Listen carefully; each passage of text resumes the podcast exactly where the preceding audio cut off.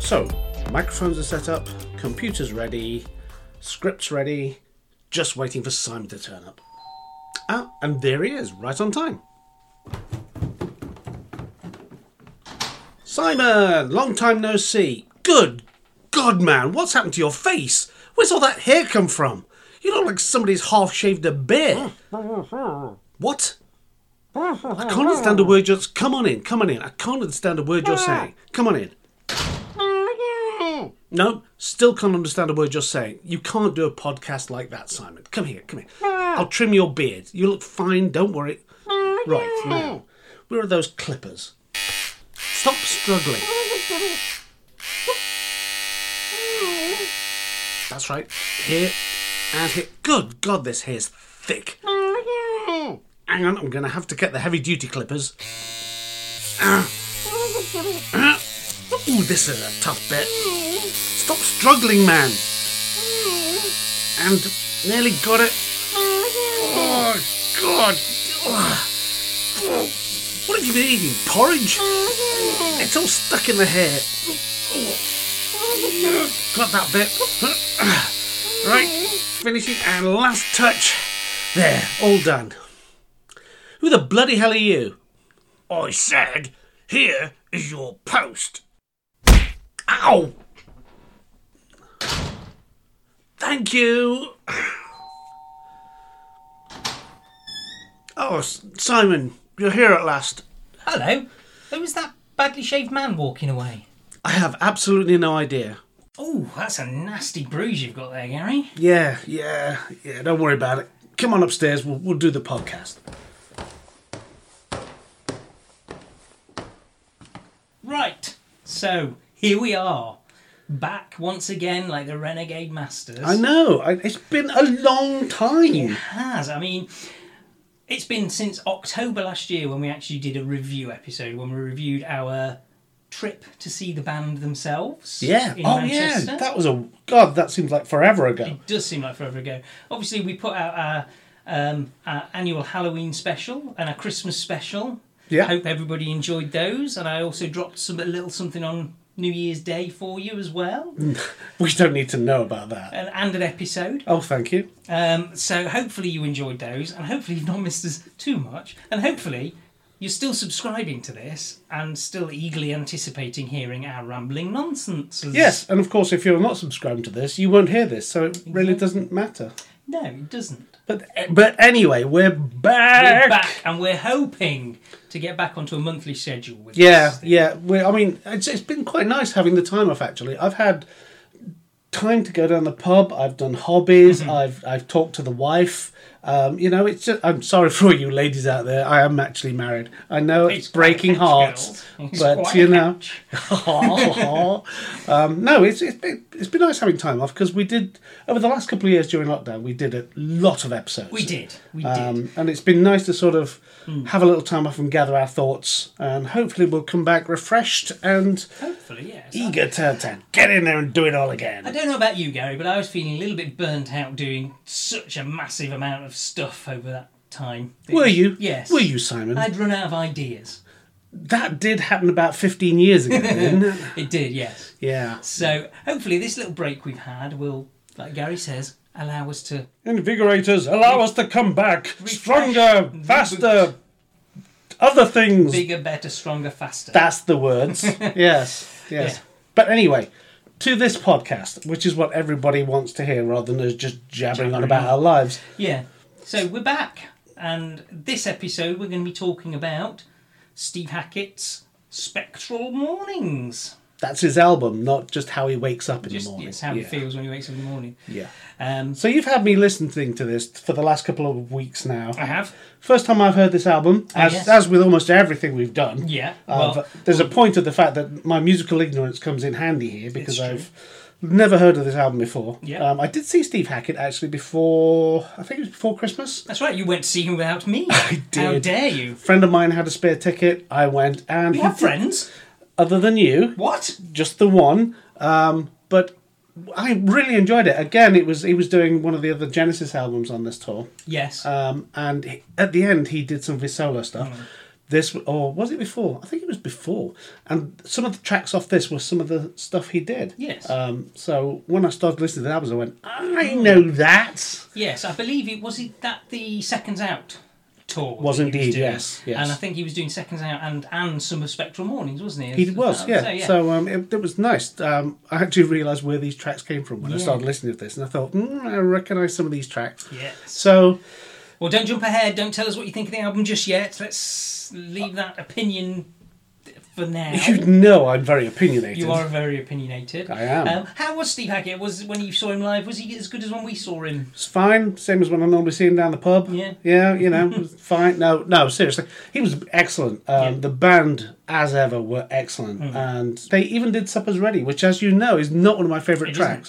But I really enjoyed it live. Really? Yeah, so Wow. Oh. that was that was an interesting experience for me. Because normally, when they say, and now we're going to do uh, Supper's Ready, that's when I go to the bar. Yeah. Um, but no, I really enjoyed it. And as always, Steve Hackett, if none of you have had a chance to see him live, you must, because he is absolutely brilliant live. He's Mm. They're very entertaining, and the band is very good. Yes. So, Yes. Oh. um, yeah, well worth seeing. very, very good. Good. I'm pleased. I'm glad you're pleased. Glad you I'm really enjoyed. glad it. you're I'm pleased. glad you enjoyed yourself without me. No, no, that's fine. I enjoy myself without you quite a lot. In fact, I enjoy myself more when you're not there. I don't believe that, but there you go. Okay, I don't, I don't see how you could possibly enjoy yourself more. Moving swiftly along from this character assassination of Simon, Yes. we're on to the band and this album, So- Spectral Mornings. This album. Do you want some facts? Shall I fact you up? Fact me up, I'm gonna man. Fact you up, man. Just the facts, ma'am. I think I've almost forgotten how we do this. Yeah, it's been has been a long time. Um, So, so excuse us if we're a bit rusty on this. We literally are just sitting here facing each other, flicking the V's at each other, and Yeah. just trying to figure out how we used to do this. Yes, so no change there, really. No, really, So- we never really did get the hang of really doing this, to be figured it out. absolutely honest. But there you go. Yeah. So, fact me up anyway. Come Yes. So this was Mr. Steve Hackett's third solo album. on. Third. third solo album. We've covered his previous two, Please Don't Touch and um, Voyage of the Acolyte. Or even Voyage of the Acolyte of Spect- and Please Don't Touch. Yeah, I was doing them backwards, but there you go, that doesn't matter. There you go. Um, Mixing it up a bit. yeah, mix it up. This was released in May, on 26th of May, in fact, in 1979. This album also, coincidentally, is the Mm. first time we hear his actual touring lineup. That's right, because he put together the band on this album for the Please Don't Touch tour. So I'm sure you've looked it up as well, Gary. So can you remember who the band are? John Hackett, his brother. Of course, John's always there. That's his bestie mate, isn't it? Nick Magnus, Yep, on keyboards and stuff. Dick Cadbury, Yep, on bass, John Shearer, on drums, and Pete Hicks. Pete Hicks on vocals. Mm. Well done, you've done your homework. Ah, do I get any chocolate for Gold that? star. No, you don't. Oh, damn you it. can have a caramel. I live for chocolate. Yeah, I mean, the main thing about this being his touring band was, of course, because on the previous two albums, he just had basically session musicians Yeah, doing all the parts, That's all right. the work. so So, he uh, got the guest musicians Yeah. in and the guest vocalists like Richie Havens to come in and do the vocals. who all did great work. But did. This is literally the, the group he will now start touring with. That's for, a- right. For a limited time. And he'll, he'll, as well as this album, he'll also record his next album, Defector, with the same band lineup. So, a little bit about the members of the band. You've got Pete Hicks on vocals, as we said. So, Pete had been a member of several groups in the late 60s and 70s before he joined Steve. Um, after working with Steve, he stayed active in music. He's released albums right up to 2015. I did not know He that. does, yeah. If you go online, he's got quite a few albums that he's worked on. He's solo got a albums good and stuff. voice. Hmm. Yeah, he's quite. I quite like him. Yeah. Yeah. Dick Cadbury on bass. He was a member of a prog folk band called Decameron. Decameron. Something like that. Decameron. Prog folk. That sounds Yeah, prog amazing. folk. Ah, Jethro Tull, they're prog folk. Yeah. You like them, don't you? Yeah, yeah, I do. Yeah. It's true. There you go. I've never heard them, so I can't tell whether they sound any good or not. So. You've never heard Jethro Tull? I've heard Jethro Tull, yeah. I'm going to say, Just never heard, just never heard grief. Decameron. Decameron. strip away your prog rock rights. Yeah, Decameron, I've never heard of. No, I've never heard of them either, to be honest. Um, but as well as that, he was an in demand session musician. Okay. So he was probably the most famous person other than Stephen John Hackett on Oh, Wow. the album. Uh, Nick Magnus is on the keyboards. He eventually worked with Steve on six solo albums. Six. Six. Gosh. So he's also released six albums of his own. Okay. Um, so he kept So, quite what kind of music active. does he usually play? He usually plays prog mo- music, basically. So these are Um, basically all prog. they're all guys. prog. They're all proggy guys. There's no, there's nobody in there who's going to go. Hey, he went on to do jazz. No, No. Of course, you mentioned John Hackett, who's did. pretty much ubiquitous when it comes to Steve's Sorry, work. he's what? ubiquitous. Thank you. means he's everywhere. I do know what it means. I was just making sure you were pronouncing it correctly. Ubiquitous. Um, he's on flute and bass pedals. So I don't know what bass pedals do. Just They make, Boom. they make the bass work. boom, Yeah, boom, I think that's pretty much it. boom, Yeah, all right, we get it. boom. We get it. Yeah, and another John, John Shearer, who is another session musician. I know that Gentleman. name. Where do I Well, know you that see, name? I thought he was one of the Johns that worked with Marillion after um, Mick Pointer left. Yeah. but he's not. Oh, But he is. He has apparently been on quite a lot of different prog albums. yeah, so because you may have that, heard that him name from rings a bell Yes, somewhere. I thought exactly the same, but when I went and searched for him, You the- couldn't find him anywhere. I could find him, but there weren't any major bands leapt out at me other than Steve Hackett. That sounds like you're being attacked on a daily basis, well, I am. The members of Genesis are always jumping out at me. away from you. Uh, Uh, Te- no, Tony Banks is always attacking me. Yeah. Oh, you hate Clearest Feeling, do you? We'll take this. Dong! Hits me with the keyboard. Does he really? He does, yeah. Okay.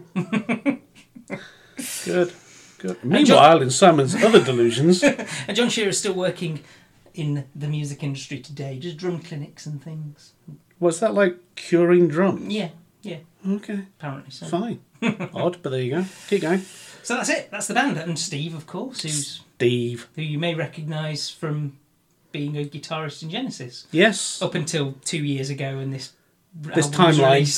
released. so that was the band, and they they toured with Please Don't Touch, and then they got together in the studio to record Spectral Morning. Because of course they w- they actually toured some of the tracks off this album, didn't they? When they were doing that Disconnect. tour. That's correct. Yes, very good. They, they did play some of these tracks live before they recorded them. I do some research, you know. Oh. I don't just come into this completely empty-headed. It Just just m- seems that way. Yeah. That's right. They I did. do a good impression of an idiot. Okay. I would say, would you like to see it? But you've been seeing it for some years now. Yeah, I have. so this was recorded in Hilversum In the in Netherlands. the Netherlands. yes, this was an interesting experience for them, wasn't it? Apparently so. Apparently it's very, very, very cold. Very cold, and they got frozen in quite badly, Yes, it being January and February 1979 in the Netherlands. which was, which is always known as not the summerest of holidays to take. yes, minus 15 degrees apparently. Gosh. Yes, that is quite chilly. Yeah, so apparently they spent the entire time um, basically working like mad because there was nothing else to do. And Hmm. Yes. apparently they were almost delusional while while they were recording some of these, Yes. uh, hence, I think, some of the tracks. But because they applied themselves to these Hmm. tracks and working on them, what an album they did. Oh yeah, let's not get into that just for the moment. I'm but not going yes. to, but I mean, you, all I'm going to say at this point is you can see on this album that it is extremely well put together. Yes, it is. Very well produced, I think. Well, in his autobiography, Steve admits that at this point he was really, really excessively drinking. Really badly. And that meant he was basically, after they finished recording, he was really, really ill. So he was checking all the mixers while he was still basically on his sickbed. That's that's one for the vodka, and that's a mixer for Exactly, the tequila, yeah. and those sort of mixes. Yeah, so. But when you think about it, I mean, think how fast this album came out. You know, I was looking at the the timeline on this. They recorded it January, February, and Hmm. Yeah. released it in the May. Yeah, I exactly. mean, now when It's you like see, three ag- months. we've said this before when it comes to Yeah. Genesis and, and various other albums. You know, considering the timelines now, a guy will go in like. Uh, 25 cent or whatever it's called Yeah. and and record that album but that will take a year to produce before it finally hits the shelves these Yes. guys do all of that Yeah. in a matter of like i mean because it would have take say february middle of february they finish recording Hmm. that would only have given them about a month a month and a half at the most to get it fi- finalized before they could get it start printing Yeah, it and producing it and get it into the shops ready for a may release Exactly. I mean, look at Marillion, who've just released their new album. I mean, it's been six years since Marillion released their last album. Now, fair enough, they went on quite a big tour with the previous album, and we had two years where they were locked down, so they had to cancel a lot of plans. But still, that's six years. yeah i mean they were locked down in in the last two years they could have put some. We did. Oh, exactly, yeah. You know, they In fact, could have we worked. did s- more. Yeah, we we don't want to brag at this point, but hey, you know, they could have. Surely they had nothing, literally nothing else to do. Yeah. They could have worked on something. Yeah, exactly. So bands, th- bands these days They just don't put the effort they in. take, take edges, don't they? Aye, aye. No, bands these days are not Ah, lazy- real bands. Lazy buggers. Aye. But yeah, so it, I think it's pretty impressive the fact that they probably they didn't have an album in January and it was released four months later in May. yeah. I think that's an impressive feat, regardless.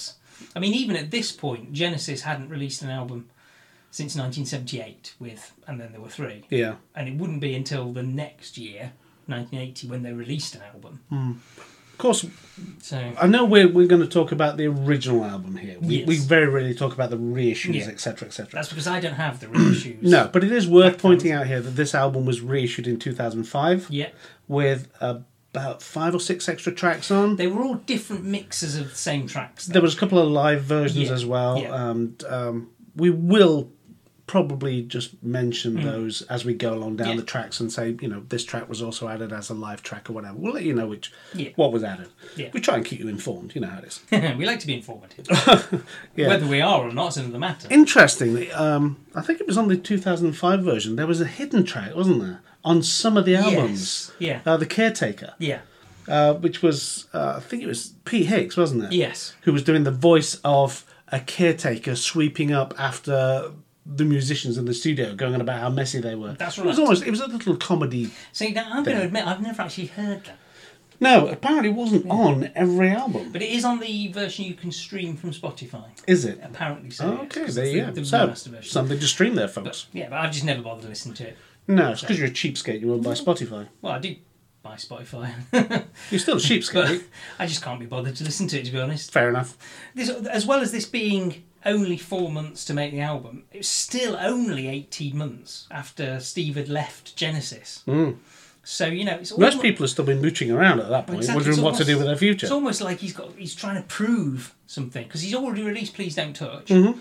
and now he's released this album as well. Feels like he's trying to prove a point here. Like, I've got loads of songs. Look at all these songs that Genesis could have had if I if they'd let me release them. We could have had three Genesis albums out in this time. Yeah, and, and to be fair, I mean, again, no spoilers on this album at the moment, um, but what a point to make. Yeah, And, and he makes it extremely well on this. And there are a couple of tracks on here which you think, ah, Genesis.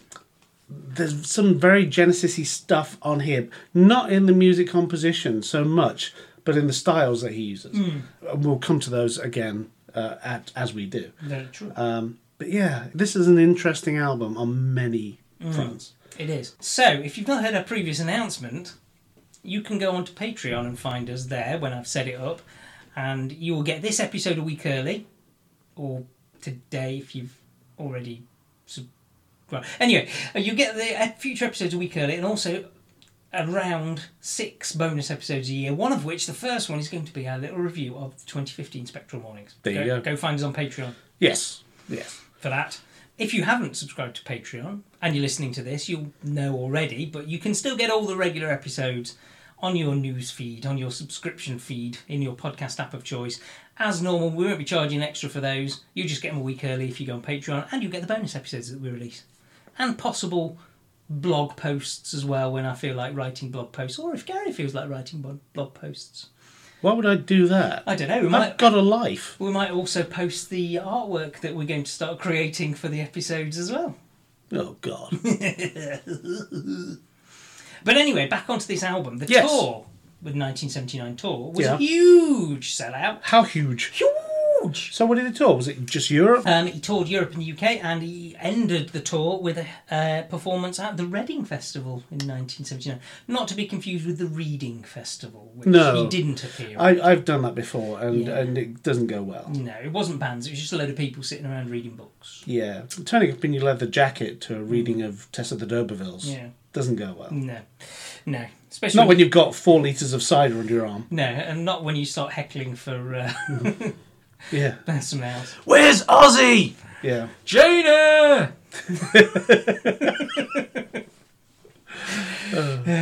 Yeah. Reviews of the album were mixed. Really? Yes. Really? In That- the that's music quite press at surprising. the time because Oh. punk was in full swing.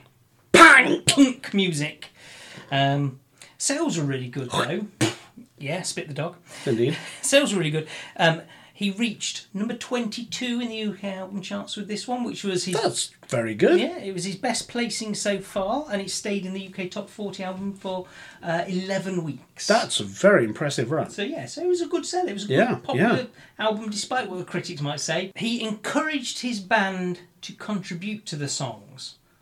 That's in nice, this- isn't it? In this, but rather cheekily, he's the only one credited as a songwriter. Hey, fellows, give me all your best Yeah. ideas. Mm, oh, oh. exactly. It's a bit cheeky of him, isn't it? Really, we wouldn't get away with that now because tho- those guys would just be suing him. Sue! Yeah, exactly.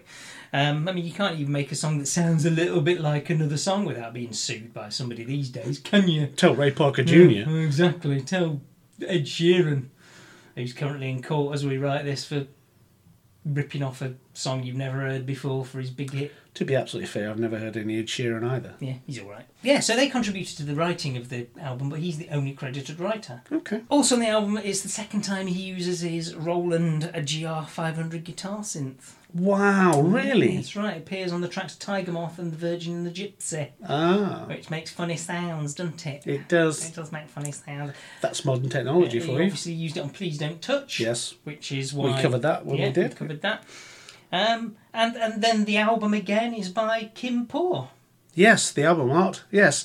At, at the time, his wife, Yes, she did quite a few of his album covers. She did. Both artwork and photographic. that's right. She did all of them up until the point where they got divorced, which was at about two thousand four, I think, if I remember rightly. Can't remember. Yeah, we've both been divorced at some point, And, Mm, yeah. and as you know, it's very difficult to get artwork out of your ex It wife. is. It is. I couldn't get any artwork out of my ex. Me neither. Didn't get a thing out of her. Just nothing at all. No.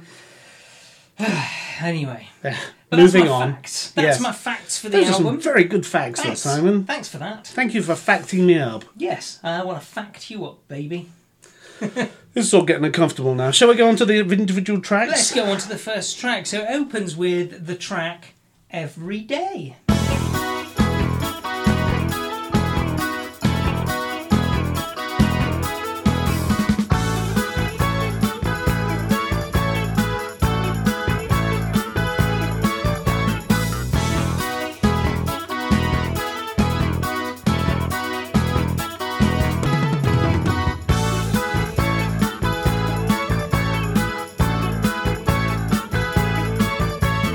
Can you light a fire in winter's face?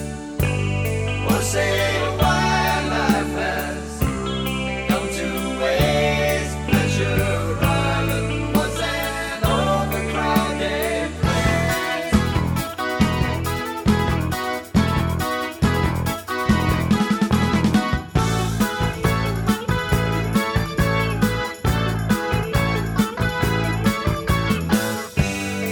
Cleopatra's needle conquered fear.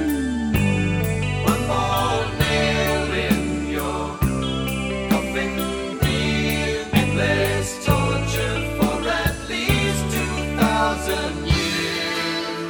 Every day, every day, every day. Every day.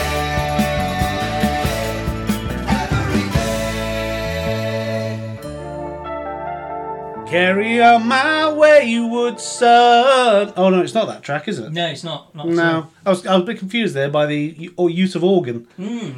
I see. I didn't think it sounded anything like Carry On My Wayward Son. I did. I started. I started listening to this, and I Yeah. found myself thinking, "Is this a Kansas uh, cover version or something?" Hmm. Because it really the, they use the same organ on those tracks, and it, it just for the for a briefest of moments, Hmm. it took me to, back to Kansas. Yeah, do you think that's because the guy out of Kansas was on Please Don't Touch? Could be. Because he was on that first track on that, wasn't Hmm. he? Um, Narnia. That was what it was, wasn't it? He sang that. Yeah, Maybe. I don't know. could be. Don't know, but um, I don't think it's a homage to Kansas. But Mm-hmm. it was just the use of that organ took me back there. I see. I don't know enough about Kansas to know that. You don't need to. You really don't I need to. didn't think I did. No. Um, that's quite a nice upbeat little tune, isn't it? That one musically, that's uh, a little tune-wise. Like, That could almost be musically. That could almost be the soundtrack to uh, the theme music to a kids' TV show, couldn't it? It's quite that jaunty sort of feel to it, but It could be, and that's the issue here, isn't it? But there's a dark side. Well, the thing is, the tune really does not match the message of this song. It 'Cause doesn't at all. You've got a li- really good upbeat Yeah. Mm-hmm. track here, and it is a really good track. But the song is basically an anti-drugs message. well, it's yes, it is because it's about uh, Steve's ex-girlfriend or one of Steve's ex-girlfriends who Yeah, basically had a real drug problem. He talks about this in his autobiography. Um, I would say a lot, but if you've read Steve's autobiography, and no spoilers from me, because I might do a review of it, um, it's not very good. is it not? no, he doesn't really go into any depth about anything. Oh, but anyway, right. I'm going to leave that because, like I say, I might do a a review. different thing. I might do a review of it. But um, yeah, he mentions in his autobiography that his uh, an ex girlfriend of his started out with a real drug. Well, started to have a real drug problem. Was that before or after she met him? Because that tells about your relationship, doesn't it? Well, I think it My was wife never used to after- drink until she met me. Now she drinks After. like a fish. Yeah, after she had a real drug problem, um, and so this is about like drug problem things like you know Cleopatra's needle. He Yeah. mentions in there. yeah, yeah, and- but but that doesn't match with the jaunty tune the at all. jaunty little tune. It because is it's a great tune and let's let's be cl- let's let's just go into the music on Mm. this one it is very crystal clear the production on this is. it is so well produced nice, bright sounding guitar. yeah Um, and yeah, it's just really upbeat, isn't it? at the time i mean a lot of albums you hear at that time some of the sounds are a bit muted this is very clear and it's Mm. Yes. not just because it's a, a re-release or anything Yeah. it is it is really well produced and it's got that lovely, that soaring guitar in the second half, which you know it sounds beautiful. It, it, it is very evocative of you know bird flight and being up high, isn't I'm, it? I'm glad you said that because on quite a few notes for the songs on this, I've mentioned the word soaring. Mm. Yes. Mm. Um, that seems to be a theme for this album. There's a Yeah. lot of, even though that- a lot of the songs aren't about Flight Bar One, Yeah. I suppose you could say. yeah. Um, but you do get this feel that the the whole album is trying to soar. Mm. Maybe that's maybe that's again another Genesis thing. I'm soaring without you. Maybe. I mean, I, I, I, soaring definitely. I think that applies on this track. I think I'd use the word ethereal as well. I would sound a bit ostentatious if I used that word. Ostentatious. if there's ever a word that sounds like what it is.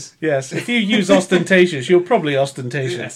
yes. Um, but yeah, it's real, real bright, happy, almost upbeat music. Which, like I said before, I think you could stick this on the front of a, a BBC kids show from the late seventies, early eighties, and it would perfectly fit. Yeah, yeah. Until they start, the lyrics come in. Yeah, then the lyrics kind of ruin it a little bit. Yeah. It's a great song. I love this It is. song, and it's a great opener for this album. It's a great song. But I say, th- there's just this disparity between the music and the message. Yes, there is. Until I started properly looking into this album for, for this podcast, I didn't realise this was about drug use. No. And I've been listening to this song for years. It's not clear, is it? No, it's not at all. Mm. it- It's only when you start reading online about the tracks or whatever, or start reading notes Yeah. or, or, or the books, you get that and you go, really? Never got that. Yeah. Never got that at all. No. Because you wouldn't get it from the tune. no. And then you look at the lyrics and you go, oh, I see now. Because it's not even sung like it's a message song. No, it's not at all. Yeah. So so I like this track. I really do I like, like this this track, as well. I Yeah. realise. I mean, this is the most played solo song that Steve did. He's played it on almost every tour he's done Yeah. since it was released. It's an Um, it's an interesting. I mean, there's a lot of guitar in this, but Hmm. it's mainly Steve playing the same refrain over Yes. and over again, just with slight variations. Yeah. Which could be repetitive, but he does it so well. That's kind of his trademark at this point, isn't it? He doesn't It do it is. so much anymore, but at this point in his career, he tends to come up with a really good riff Yeah.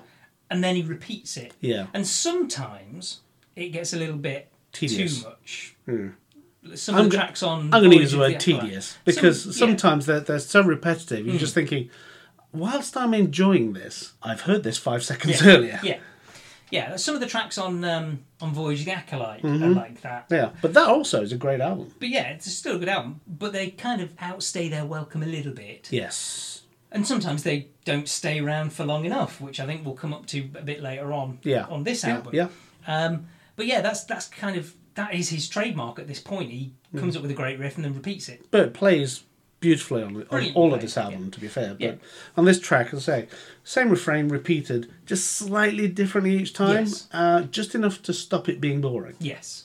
Yeah, and he released this as a single. He cut it down. I think he cut a lot of the second half for the single release, and it, was, it didn't get anywhere, obviously, at this point, but it was released as a single. Interesting you say he cut it down because on the remix, oh sorry, on the re-release on Mm. Yeah. Mm. 2005, this was one of the alternate mix Yeah. versions, and this was actually a minute longer on Right. that version. Oh, okay. all right. I will have to get round to listening to that. I, I like this track, but I'm not sure it needs another minute. No, I don't think so, because you know that he'd add an extra minute of the guitar riff, Hmm. Yeah, which is what he does. yeah, yeah. so, So- it would just be an extended musical interlude, uh, Exactly, probably. yeah. But Um, but yeah, I really like this track. I think it's a really good opener, really strong opening track for this this album. And if you think about it, Steve's done some really good opening tracks actually, because you know, Voyage of the Acolyte opened with Ace of Wands, which is a great track. it is indeed, yeah. Which you thought was a little bit too long, and for the same reason. Yeah, You but it repeated was still a good track. Great It was track. just a bit overly Long. long. And then Narnia, which opened Please Don't Touch, another great opening track. Hmm. So he's he's following that same trend that Genesis always have of making I was a literally great just about to opening say the very same thing. So there you go. So that's the first track. First track was Every Day. Also,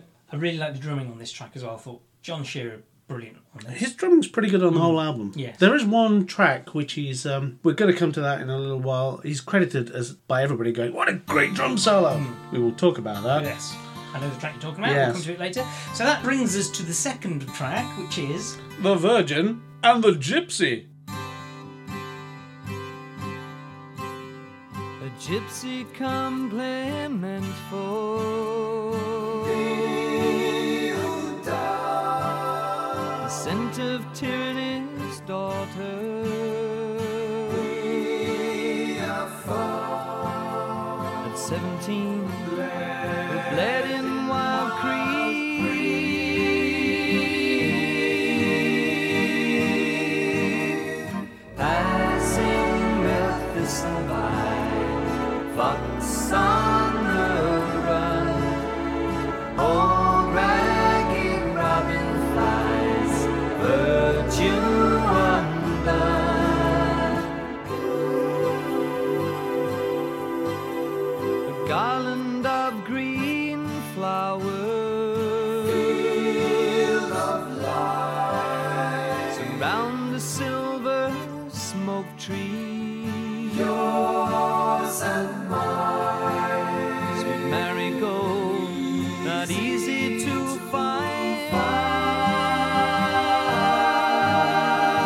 find.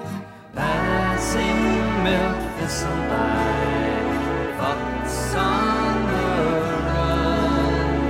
Old ragged robin flies, virtue undone.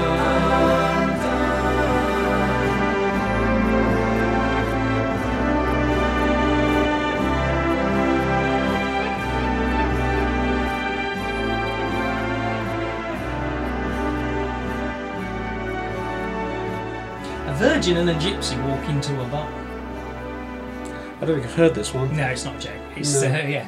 Um, this is The Virgin and the Gypsy. So this is was inspired by a novella of the same name. Well, by funnily enough- D.H. Lawrence. Funnily enough, it's always credited as, as that. Yes. But he actually wrote the track before he read the book. Yes. But he named the track after the book. Yes. I've never read the book. But yeah, it's it's quite a nice melody, isn't it? It's- It could almost I thought it sounded very similar to Voyage of the Acolyte. I think this is an Inside. Mm-hmm. extremely well crafted song.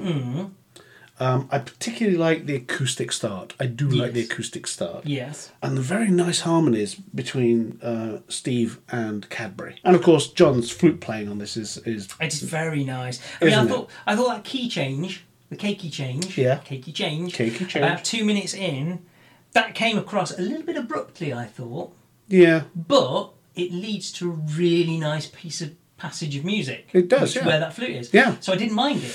It's, it's nice that he plays, you know, ag- almost against himself, Yes. almost like dueling banjos Yes. Uh, on this. Um, Yes. yeah, that. just accompanied by, of course, Steve's 12 string guitar. on this. Um, no, I really like that. It fades away a little bit suddenly, doesn't it? At the end, It does kind of fade away. Another interesting thing, there's no drums at all on this track. Hmm. no, it's little acousticy Yeah. business in it. It is, but it's it's nice. I like this track. Yeah, I like it. I don't love it, but I do like it. I think it's nice little change from every day. Yeah, it's it's a, again something that Genesis often did. They Yes. they'll start off with a big bombastic track, Yeah. and then the next track will be something almost a polar opposite, and that's the same here. Yeah. we we started off with that nice sort of, as you says, children's TV theme tune. Yeah. and we're now into the realms of acoustic and flute. Hmm. Yeah. which is which is beautiful. and It's really nice. I do like this track. It's very soothing. Yes, I like this track as But well. it is, as you say, quite a switch up from the first track. It is. I'd say I don't love it, but I do like it. I think it's a good track, and I wouldn't, I wouldn't delete it from the album if I was making the album myself. Little fact about this track: this actually was recorded for "Please Don't Touch" originally, partially anyway. really? Um, it recorded it as an instrumental, which he called Seven of Cups Okay. which following on from the tarot theme of Voyage of the Acolyte. And then he reworked it during the Spectral Mornings sessions. He reworked it into this the version we play. I like this. I think it works very well. Again, this is one of the other tracks that is uh, has an alternate mix on the 2005 release. Mm. Yes. And I think on that, on this track, there's a slight remix of the guitars and weirdly a harmonica brought into it. Mm. Oh, Okay. Um, again, I haven't heard it either, like Yeah. you, because you you borrow me all of these albums because I don't own any of them. Yes. Um, but yeah, I, I, I like this track. I think it's quite soothing, quite nice. Reminds me a bit of the sea Yes. and sailing on a It does, doesn't it? It Yeah. Mm. almost se- feels like not a shanty exactly, but yeah, it's got that almost rolling feel Yes. of the sea. Yeah.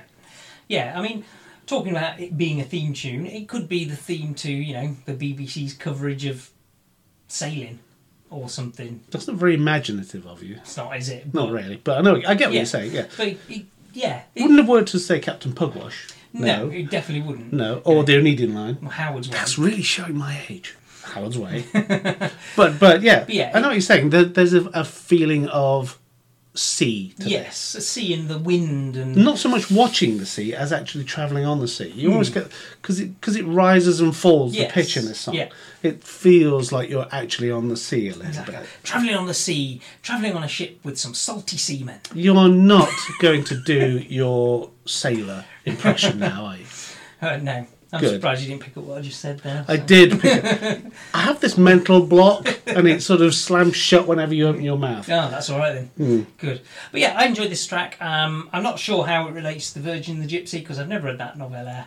Um, No, me neither. to be honest, revealing my cultural lack of breeding, I suppose. I've never read any D. H. Lawrence, so it doesn't appeal to me. Not really. The, the one thing I don't quite get about the title Mm. is the Virgin and the Gypsy, having never read the book, as we Mm. said, sounds saucy.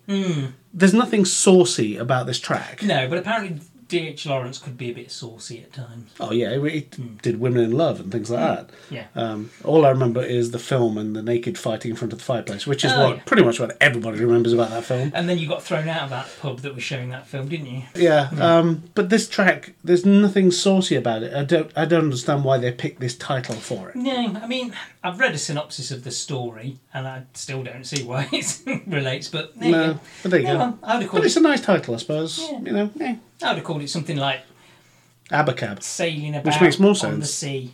Yeah. That's what I would have called it. Yeah. Yeah. Not not very not very catchy, but W- windy sea sailing. That's what I'd have called it. that's pretty much what I do. Windy, Windy. Yeah. windy millers. Indeed. But moving swiftly along, Yes. shall we go to the next Let's go to track? the next track. So we like this track. We so do do like we this like track. the next track, which is the red flower of Tai Chai blooms everywhere.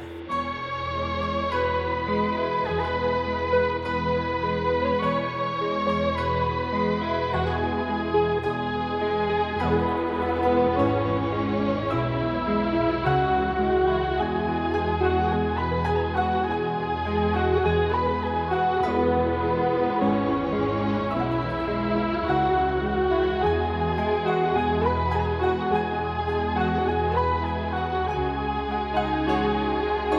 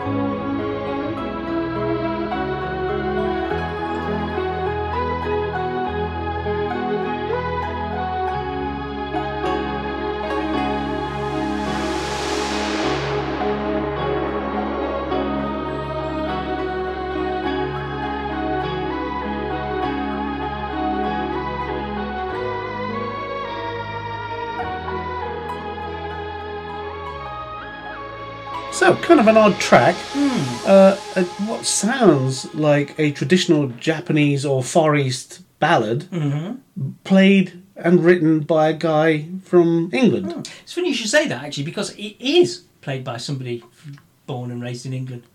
Yes, I know. That's the point I was making. yeah. No, no, funny you should say that because it actually Wasn't that funny? Steve actually plays a real Japanese koto. Yeah, he does on this. It's not a synthesizer They or anything. Bought the koto Yeah. to play it, um, and that's the national instrument of Japan in- for musical fact fans. Yes. Um, but Steve's really showing his world music influences here. Showing isn't his he? chops here, isn't he? Yeah, well, well, you know, well before Peter Gabriel started to get into world music. Yeah, and everybody says, here's "Oh, well, Steve." Pete, you know, he, he really likes his world music." Yeah. No, no, no, no, no. Steve was there before you. Yeah, I mean, Steve would release a whole album influenced by world music at a similar time to Pete releases his fourth album, Yeah. um, which was when Pete, Peter really started to show his world music influence. Wow. Um, so Steve got there first, really. um, Yeah, yeah. With this sort of stuff. I mean, it's a short track, isn't It it? is. I, I really like this. I think this is really lovely. I It's mean, a lovely track. yeah, this is just my sort of thing because I, I love the Japanese koto. I think that's a beautiful sounding instrument anyway. It is. um, and I love this style of music. You know, something like um, the film Red Cliff Mm-hmm. has a brilliant soundtrack which uses these sort of inf- influences in it. Yeah. Uh, or Crouching Tiger. Yeah, This yeah. sort of music, I love this sort of music. It just it's my thing altogether. But the thing this reminds me most of is the track by Jean-Michel Jarre, "Fishing Junks at Sunset." Yeah.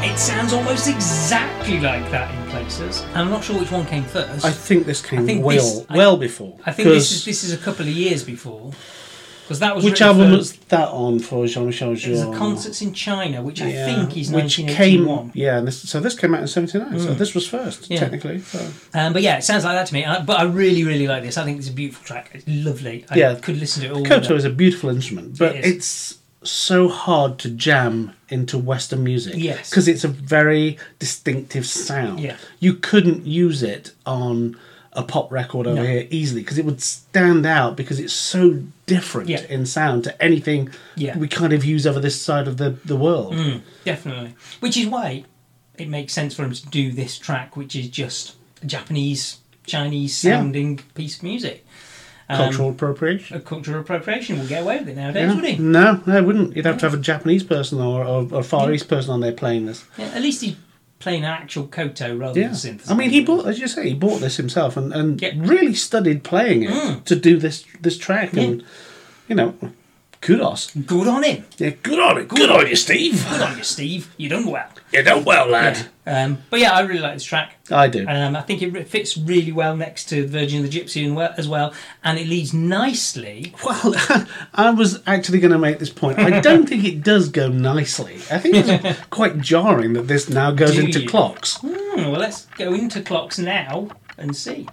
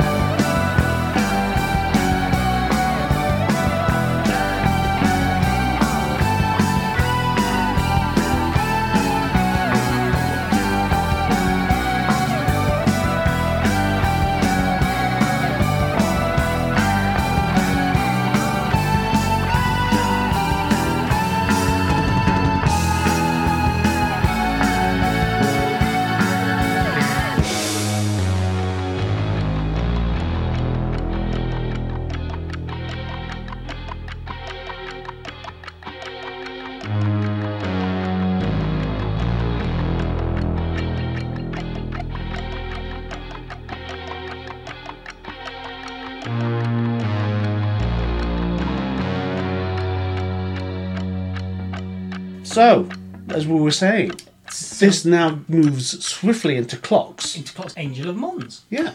Complete change of style. It is, and I don't quite understand why, because it's Hmm. not like Clocks is an extension of no. the last track. No. So why they decided to sweep it in, apart from maybe they just didn't have an ending for that track. Quite probably. It so they just sounded thought, well, I'll fade it into the next track, Yeah. it'll be fine. Yeah. It's not jarring No. that it does this. No. It's just odd because it's not like an extension of that track. So Hmm. Yeah. A lovely dark intro to this song. We were talking earlier about Steve coming up with the riff and then repeating. yeah. Riff and repeat. And this is a classic example. He comes up with that riff, you know, you've got that dark synth line, Yeah. the, the drum roll, and then the guitar back into the dark synth line, drum roll and guitar again.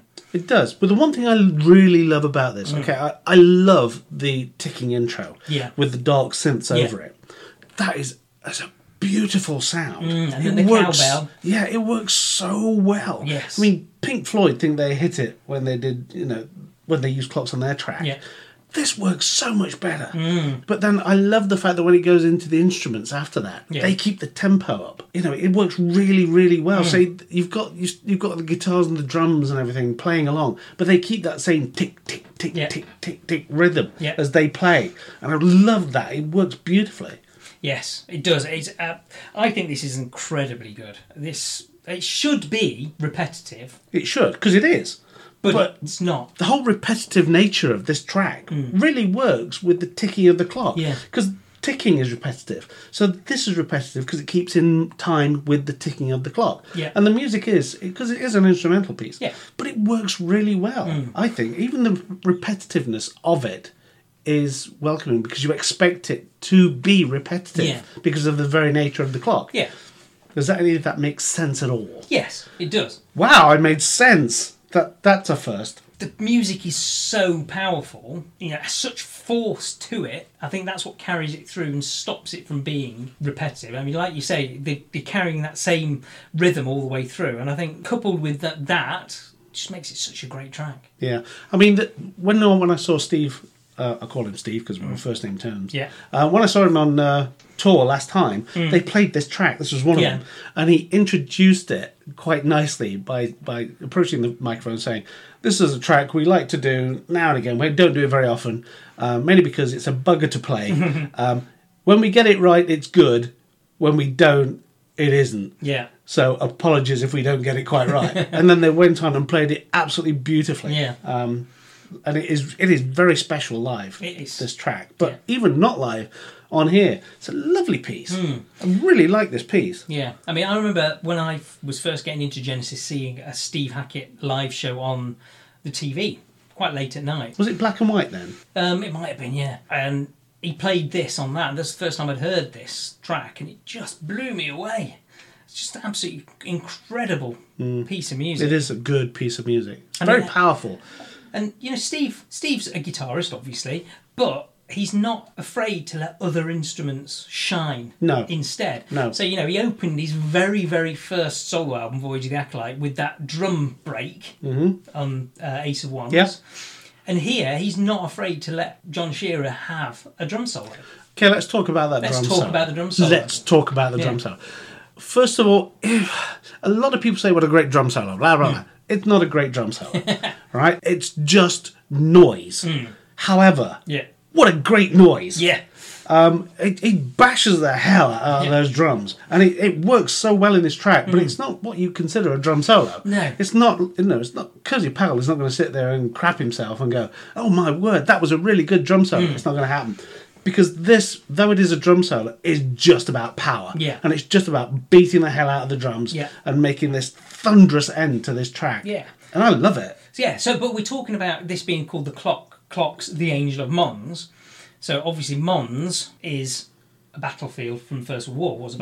battlefield, Battle of Mons, um, and that's a legend from World War One, wherein a group of British soldiers were saved, apparently. By a drum kit. By supernatural Oh, right. forces. All right. So this drum solo kind of puts you in mind of a huge battle suddenly going on before fading into the you know the the drop at Mm. the end of the drum solo. So that's that's why that's what I always thought this drum solo I represented did not know that. was this you know suddenly a battle suddenly going on and then at the end they are saved and that's why it just drops away suddenly into that weird howl I've never heard that story. I'll have to look Hmm. Yeah. it up. No, the angel of mons yeah that's what it that's what the angel of mons is Ah, never heard that Yeah. story. can you believe it though this was released as a I single find things very easy to believe. Really? yes this was released i own the No, single no, actually, I do find that difficult to believe. Yes, I own the seven inch of this single, and in fact, if you are a Buy Me a Coffee subscriber, one of the bonus episodes you'll have is covering this single. I've never heard this. Hmm. Yep, Wow, it's, it's an odd thing to release it's as a single. strange track to release as a single, isn't it? Um, the B side to the single was an acoustic um, set, live acoustic set, where he played Horizons and Blood on the Rooftops, as well as a couple of things. like Kings. Ah, That's included on the 2005 Remastered. release. Yeah, It is indeed. Um, but yeah, what a strange choice for a single. It was almost like they just, well, we need to put a single out. I can think of better singles. Which out one here. should we put out? I'd have put the first track out. Well, they did. So they've already put, I should be in the music they'd business. already put every day out, and then oh, we need another single. What should we do? Oh, just, well, clocks that'll do. Because it doesn't make any sense to release it as a single. No, it's not a, even it's a vaguely. great album track. It's a great live track. It's not a single. Not a single track. no. Wow. Maybe it's almost like someone was trying to sabotage his career.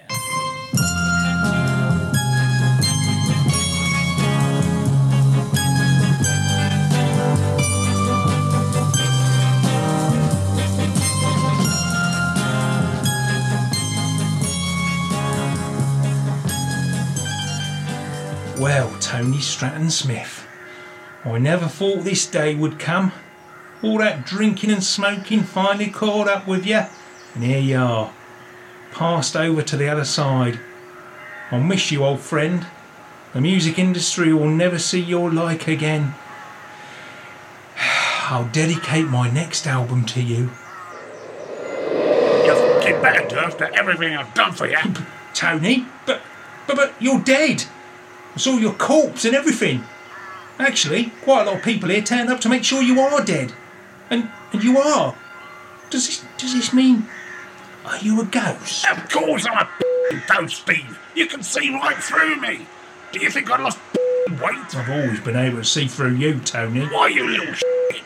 Don't get f***ing fresh with me. Just because I'm f***ing dead, I can still influence your second-rate career, even from here. Well, if it was second rate, it was because I had second rate management.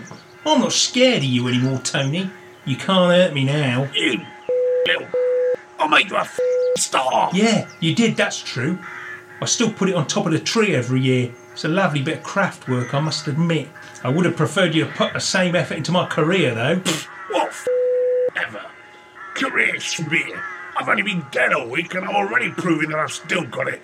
Even from up here. Up? Yes, up. Well, I mean sideways actually. But my f***ing point still f- stands, my boy. Even from this grave I'm managing act successfully. Haven't you noticed how many f***ing albums Elvis has released since he f***ed himself over and died? Who do you think is f***ing representing him? Go on, have a f***ing guess. Uh, the ghost colonel?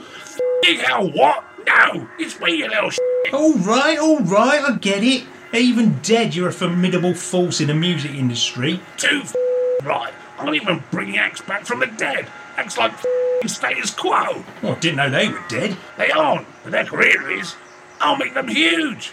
Possibly. I've got something in the pipework. It's called f***ing first aid or something. Just in the planning stages at the moment, but it's gonna be f***ing huge. Like Barry White. Well, that's all fine and well. What's that got to do with me? Why are you haunting me, Tony? Why not one of the others?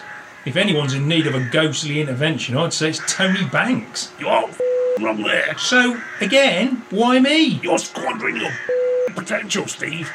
You left Genesis to prove that you are better than them. But here you are in 79, fanning about doing George Formby impressions. Well, excuse me for trying to bring a bit of levity to music. Listen, Steve, Genesis fans aren't going to respect you or your solo career for at least another 30 f***ing years. 30 years? Yeah, being dead gives you a f***ing overview you wouldn't believe. But 30 years?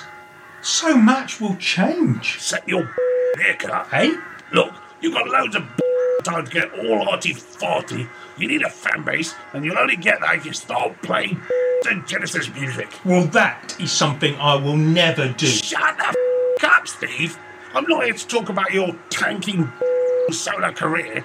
I'm here because I need your help solving a murder. Uh, murder? But who, Tony? Who's been murdered? Well, only one of you is dead, Steve.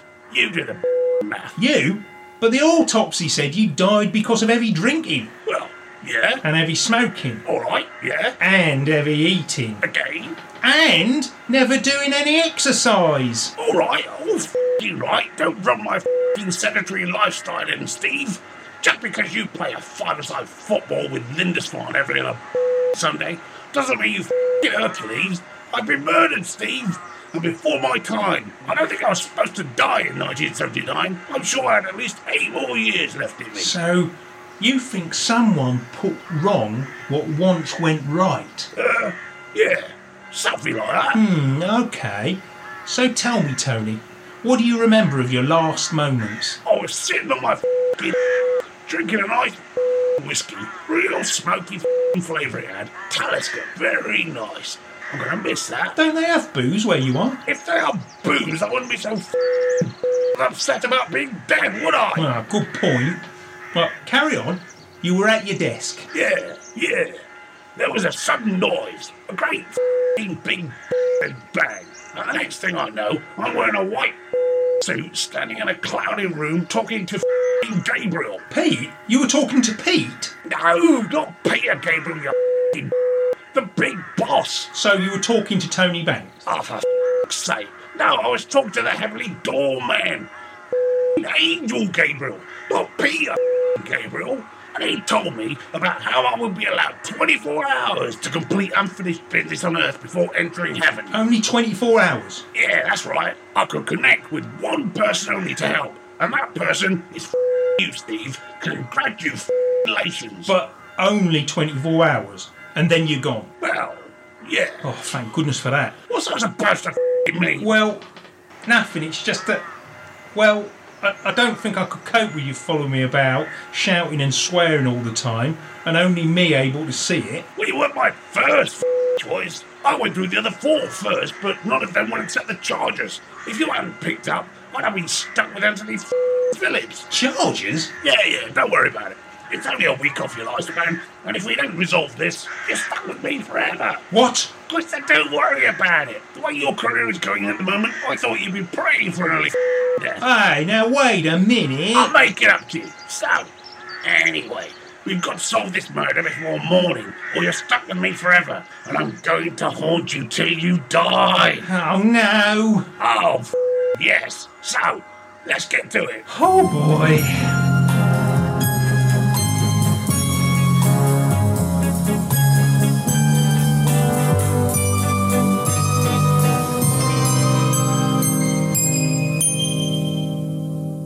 So yeah, love that track. Will I love the next track? The Ballad of the Decomposing Man. Stay tuned. Hey, what's the matter with Arthur Royal? I go and top up his batteries and check the oil. Young Arthur blew a fuse two days ago. Set himself a light you didn't know. Nearly burnt us down the twit just had to go. Take your chances, live or not eh? Wouldn't you? Chance of promotion, I'll take that chair.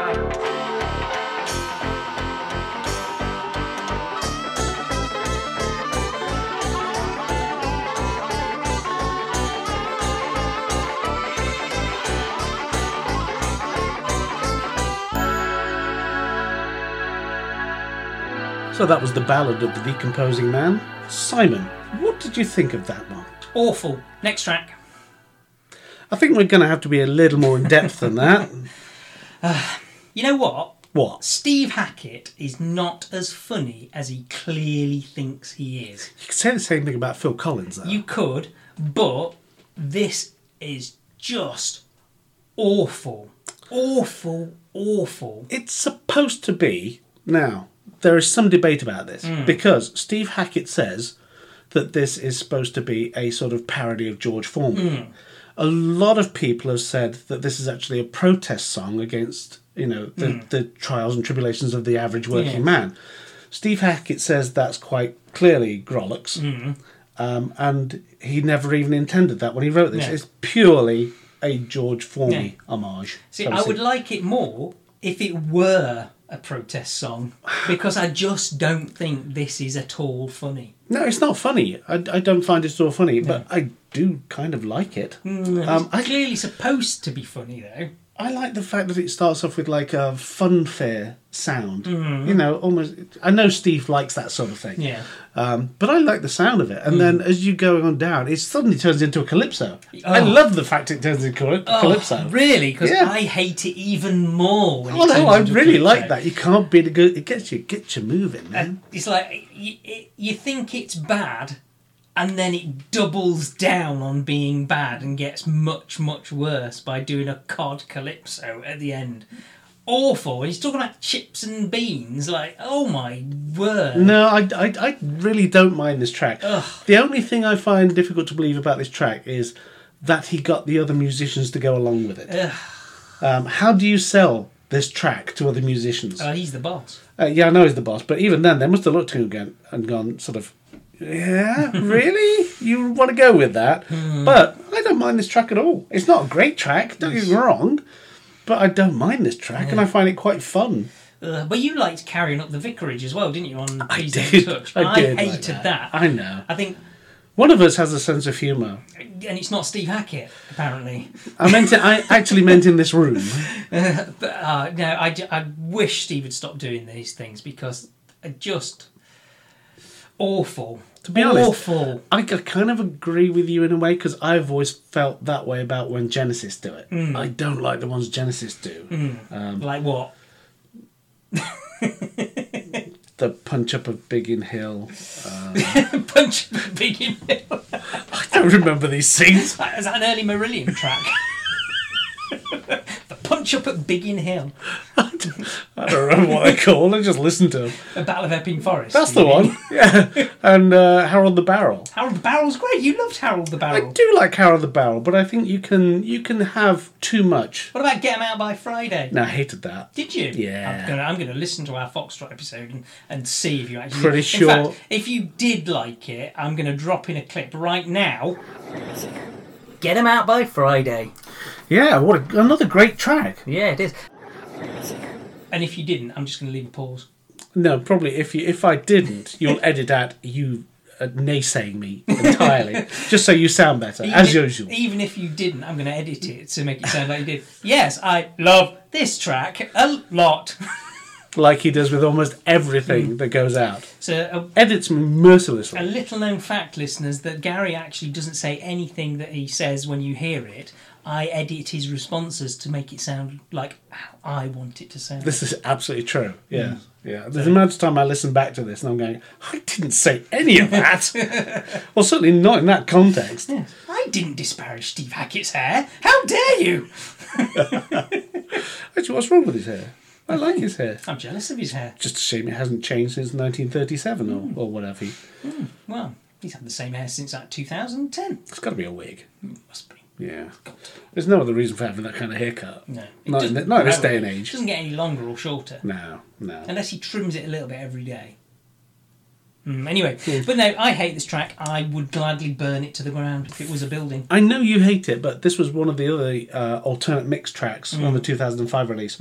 And it was pretty much the same, apparently, except when it fades out at the party Mm. on this, there's a bit longer, so you hear more of the party jingle. Ugh. I know, I know. Well, I'm not going to be listening to that then, am I? No sense of humour. Again, I didn't. I didn't particularly find this funny, Yeah, but just- I really didn't mind the tune. Terrible George Formby impression. I mean, I'm not a massive fan of George Formby, to be honest. I respect the guy. that nice again, I respect the guy after reading what he did during the, the Second World War to help Jewish people to escape from Germany. Wasn't that Schindler? No, it was George Formby. Look it up, listeners. George Formby was uh, ba- basically a war hero. He funded lots of Jewish rescue missions. He paid, personally paid, to get Jewish people passage from Europe into the UK. Um, he was, yeah, very unsung hero. Did not know that. He was he was number one on Hitler's hit list of entertainers apparently Wow. because of all the work he was doing to undermine him. Did not know that. Yeah, look it up. Fact me up If you live again. near Bletchley, go Bletchley Park. There's a whole little room about George Formby. Oddly, we were thinking of going to, to Bletchley at some point. I recommend it. It's good. We went there and didn't even get to see all of it in the time we were there. Well worth it. You went away, but you were ill when you came back because you had a nasty code. Why, sir, with these jokes, you're spoiling us. Let's move on to the next track, Let's please, yes. which is. Lost time in Cordoba.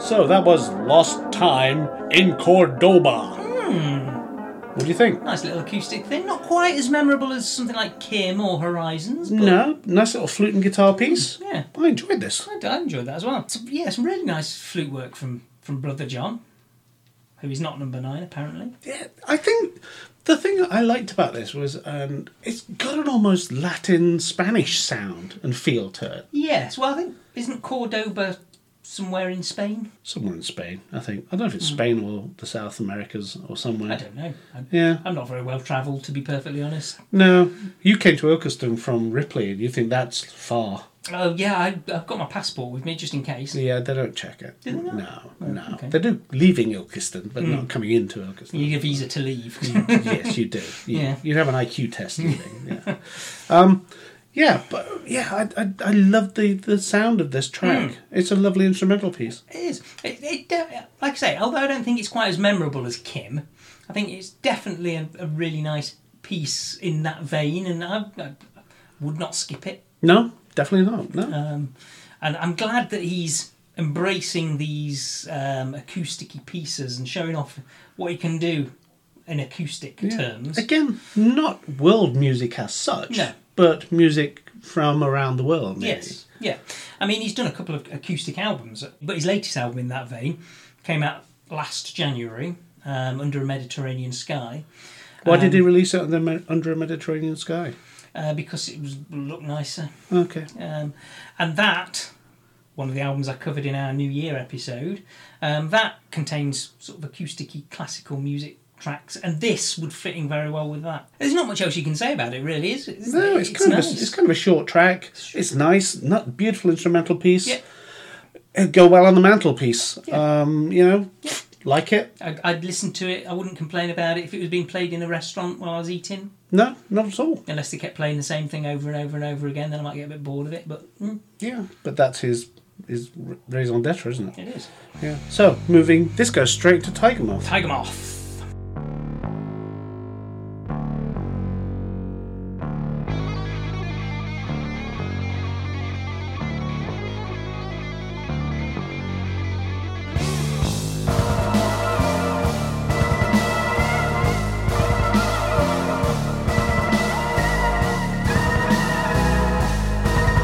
Every,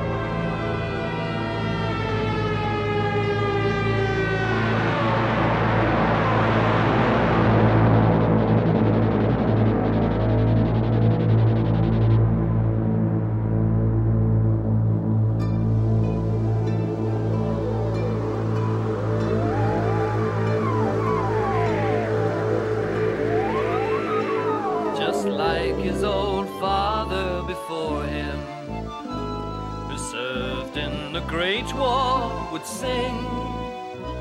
We're proud to serve Kaiser or King. They'll always find someone who's willing to take Tiger Moth chances alone. The boy who should never have flown was thrown a hundred yards, blown into smithereens. A crowd drew near but failed to hear. Look, I'm over here and still one of you is. Well, it's a song of two halves, isn't it? This one, literally. It is. Um, this has got again. It's got a lovely instrumental start. I do like the start. Mm-hmm. Yeah. I have some uh, not issues with this track because it's a good track. I Yeah. mean, it really is a good track. Um, the theme confuses me Yes. because you've got the sound of this, which is like you can hear the gunfire in it done by the guitar and the drums. Yeah. So you get the sound of it. And then this is another one where I was saying uh, earlier where you get almost that soaring feel to it Mm. because the, the music's broken up by what feels like the sound of the plane soaring through the air, Yeah. then a blast of gunfire, Yeah. Mm-hmm. then soaring through the air, then a blast of gunfire. And that, that comes across really Yeah. clearly. Yeah.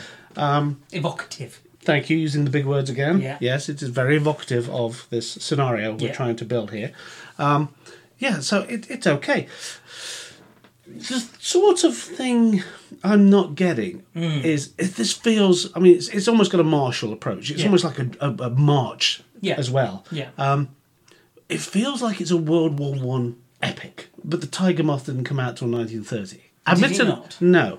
It- admittedly, it, it did see some action at the start of World War Two, Mm. but this, the feel of this, feels like it's a World War One thing. yeah. Um, th- I don't know why. That's just literally when you listen to it, and you will. All those of you out there listening to it instead of us, you that is the feeling you get. You feel that this is a World War One thing. Mm. Yeah.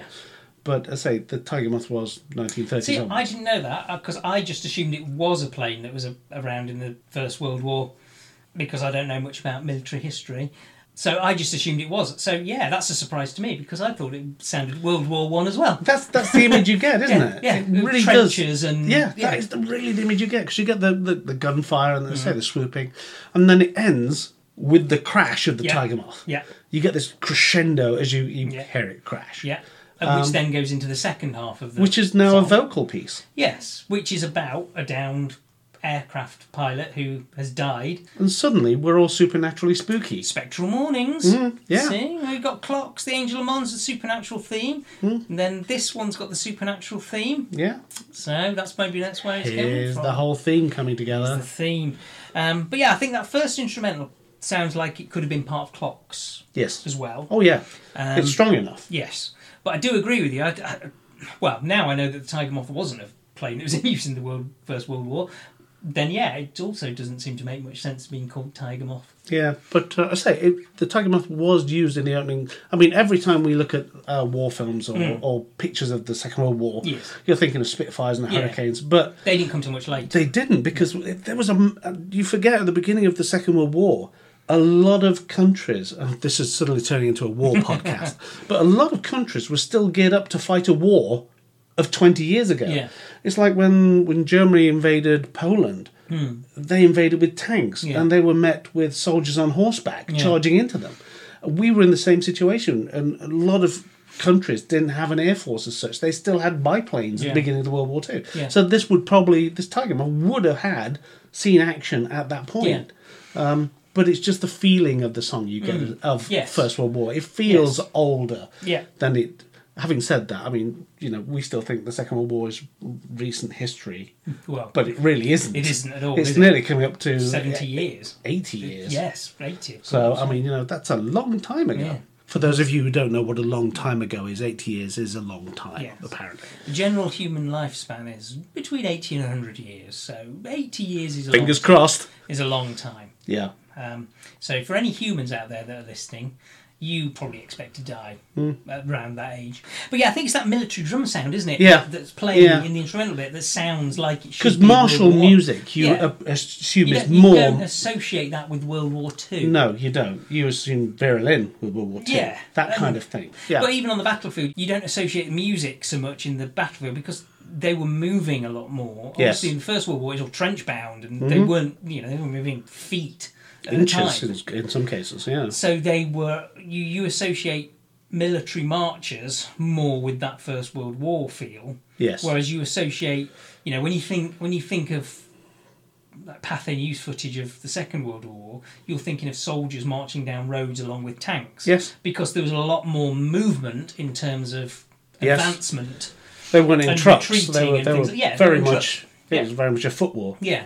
So, yeah, I get no, I, I totally understand what you, you're saying there because I felt I had got I got Hmm. that World War One impression as well. Yeah. So- But then again, as I say, leaving the war aside, we go into the second half, which is a more vocal piece and a, a supernatural piece. Mm. Yeah. Um, starts up we, again. We get that funfair music Mm. going, um, which is, as we said, is a Steve thing. He does like funfair music. He does. um, well, he did go to the Goose Fair that time, didn't he? It was, we recorded in our he did, yes, podcast. yes. He lost his cob, I believe. I believe he did. yes. That's an obscure reference for anybody who's been listening to the podcast for a long time. Go Yeah. back three years and you'll.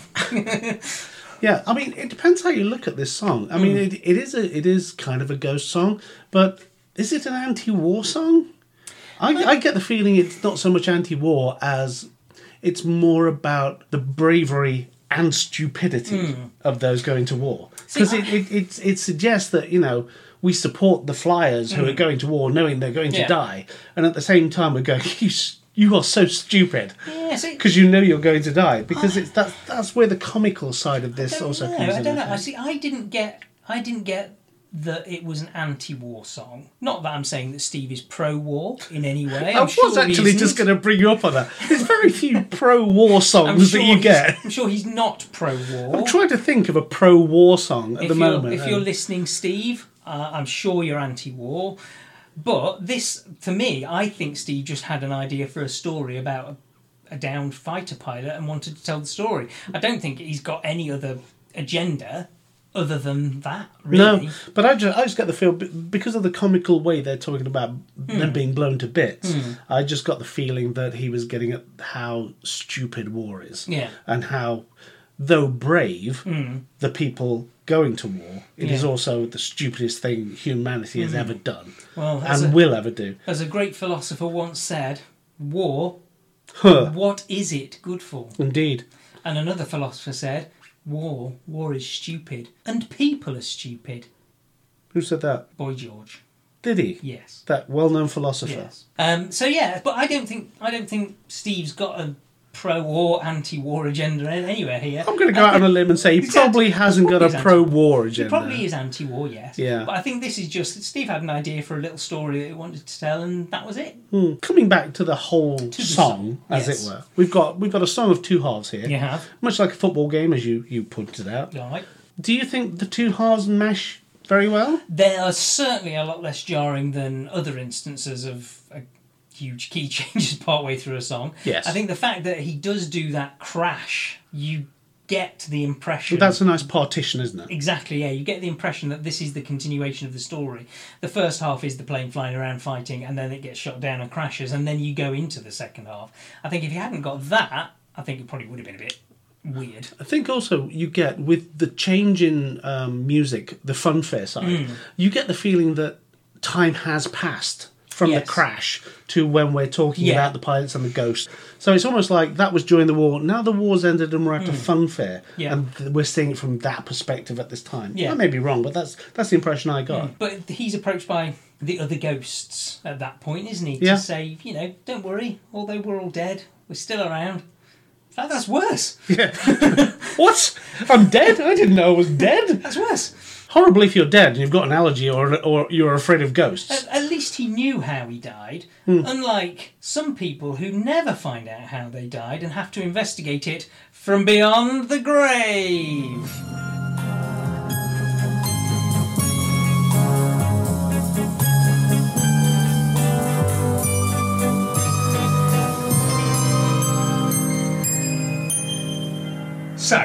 Where do we start? My office. I need to see who my next appointment was with, and that might be who was going to kill me. Don't you know? Of course I don't f- know. If I knew these things, I wouldn't need to pay a f- secretary, would I, you f- divot? Yeah.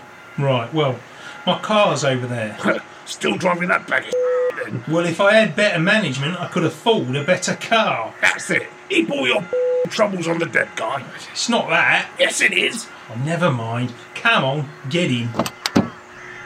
I'm already shitting in. I'm a f- ghost. I don't need doors. Being dead ain't giving you better manners, has it? What do you f- mean? I've always had manners of an angel. Well, yeah.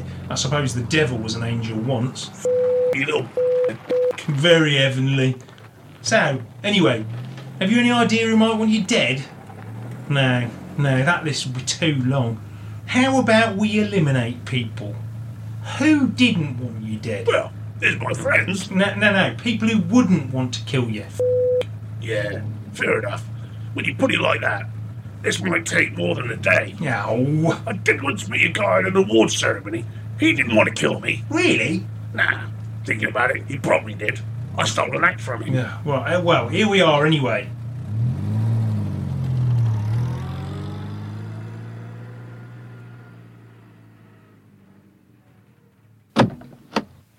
It's good to be back. You can almost smell the hope draining away from all the wannabes I've turned down. There were these two Ponzi lads in the other week, George and Andrew, I think they were called. Funny as f- thought they'd make it big, but I knew they had no talent. I told them so, and wham, kicked them out into the street. Losers. Yeah, yeah, never mind that. Come on, let's get this over with so I can get rid. Uh, uh, so you can get on to your eternal rewards. Yeah, there better be booze. Christ, come on.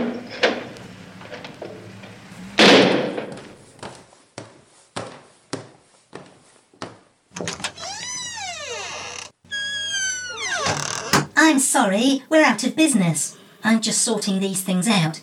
If you need an agent, I can. N- No, no, that's fine. I'm Steve Hackett. Who? You used to manage me. Did we? Yeah, for years. We've met loads of times. Oh, really? I don't remember. I usually remember all our famous artists. Thanks for that. Anyway, what can I help you with? I'm afraid we aren't really handling people anymore. She's closing me down. Tell her she's fired. No, it's- it's not that. Um, I think I left something in Tony's office when I was in here last. I was hoping to just pop in and retrieve it. Sure, help yourself. There's nothing in there worth stealing anyway. Everything's 40 years old, thanks to that tight ass. She's definitely fired. Thank you. Oh, I'm sorry, I didn't mean to disturb you. You look like you've been crying. What? Oh no, I've been laughing really hard, remembering happy times, like his funeral.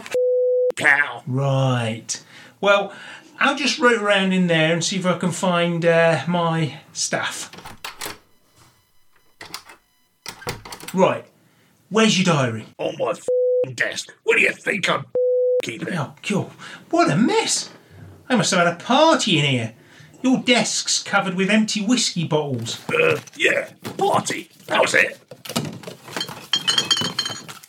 Ah, right. Here's your business diary. Now, let's see. Here it is, the day you died. The time was. Ah, here it is. Oh, that's odd. If it was Jeremy and his amazing performing, uh, uh, it was just business. No, no, no, that, that's not it at all. It was Tony Banks. But it doesn't say what it was about. Tony f***ing Banks. Tony f***ing killed me. But why? What were your other appointments? Here, look, the day after you died, both Mike and Phil were coming to see you. And it says in the notes they were coming to talk to you about solo careers. That's it! What's f***ing Colombo? Tony killed you because you were going to help the rest of the band leave Genesis. Tony took it hard after Peter and I left. Mostly Peter. Hmm. Maybe that pushed him over the edge. Well done, Steve. You've worked it out. Tony, I. Uh, No need. I heard everything. Do you know what this bulges in my pocket? I'm really hoping it's a gun. It is a gun. Now, against the wall. You'll never get away with this, Tony. He probably f***ing will. Sorry about this, Steve, but I can't let you live. You know too much. Please don't do this, Tony. I have so much to live for. I hope you're not referring to your career, my boy, because that beat you to the grave. Shut up, Tony. What? Right. On your knees, Steve. Oh, crumbs. On your knees, Steve. Steve? Steve? Steve! Steve! Steve! Hey, what? What? Wake up! My office isn't for fing dozing in, it's for f***ing talent. What are you doing here? Oh, Tony, I, I, I dreamt you were dead. What? Like your career? No, like, dead, dead. That's what I said! No, it was all quite distressing. You'd been murdered, and I was helping, and then I was going to be murdered. The only thing being murdered here is my patience. Well, I'm sorry. I came here to talk about my new album. I was having trouble coming up with a title, and I sat here and fell asleep. I had the strangest dream and woke up. Hmm, dream. Ghosts. Waking. That's it. I'll call it Spectral Mornings. Marvellous. Glad I can f***ing help. That'll be 50 quid. Now push off, will you? I've got some VIPs coming in for a meeting, so it'd be f***ing great if you weren't here f***ing lying around making the room f***ing untidy. VIPs, eh? Ooh, who's that? I've got f***ing Mike and Phil coming in to talk about new f***ing projects. Mike and. Oh boy.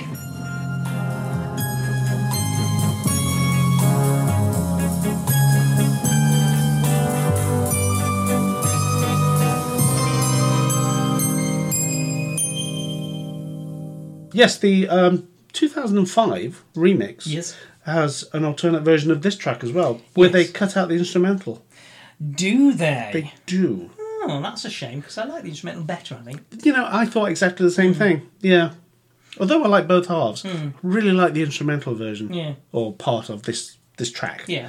Um, it would be a shame to miss it out because surely that is, if not the main part of the track, certainly a, a very important part of Hmm. Yeah. this track. It sets the stage for what comes next. Yeah. So that's the thing. I see. I think the instrumental bit would work on its own as a track. Not so sure the vocal bit afterwards would work on its own without. Hmm. Yes, the there's context no of- context. yeah, yeah. Um, so yeah, that's a surprise that they've edited the instrumental bit out. But who knows what people do when they release singles? I'm sure. I'm assuming it was a single. I don't know. I don't know. I think it was a B side, to be honest. Yeah, But I like this track, and it fits in with that spectral theme. it does. which we are going to hear a bit more of when we listen to the final track, the title track of the album, Spectral Moanings. Special Mornings. Uh, Spectral Mornings.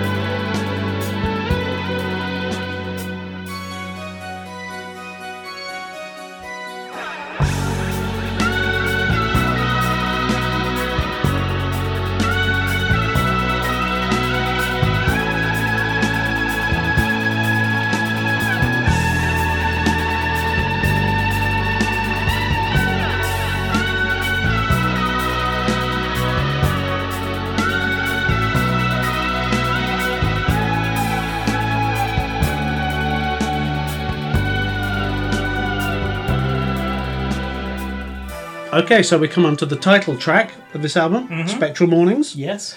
What are your thoughts on this one? I personally think this is probably the best thing Steve has ever recorded. I agree entirely. I think it's absolutely perfect in every way. I mean, it's, it's weird because it's it's not what you call a really well known track, No. and yet a lot of musicians consider this probably one of the unsung greatest guitar anthems ever. Yeah. Because it's it's really iconic in in not only the way it's put together but the way it's played, and it is a great tune. Yeah, I mean it's it's an instrumental. but it's catchy. Yeah, it's also the It's longest an track on earworm. the album. It is, but it's an earworm. You know, a lot of the time when you hear a song, some refrain in the song Yes. catches in your ear, and you Yes. keep repeating it over and over again.